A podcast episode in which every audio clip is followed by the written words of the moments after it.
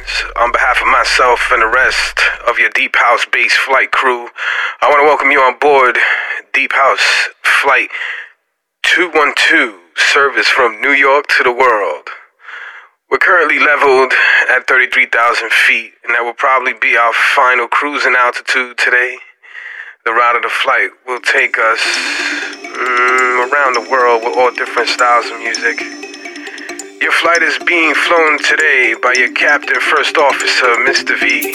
He assures me that we will have a smooth DJ flight today and that I can turn off the fasten seatbelt sign so you can get your ass up and dance.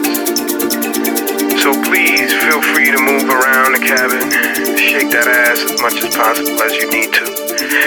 I just have one special favor to ask, and that's of all of you, if you are not dancing, to get off the damn wall and dance. That is what we do in the cockpit, just in case we encounter any unexpected turbulence. In the meantime, please jump up, get down, clap your hands.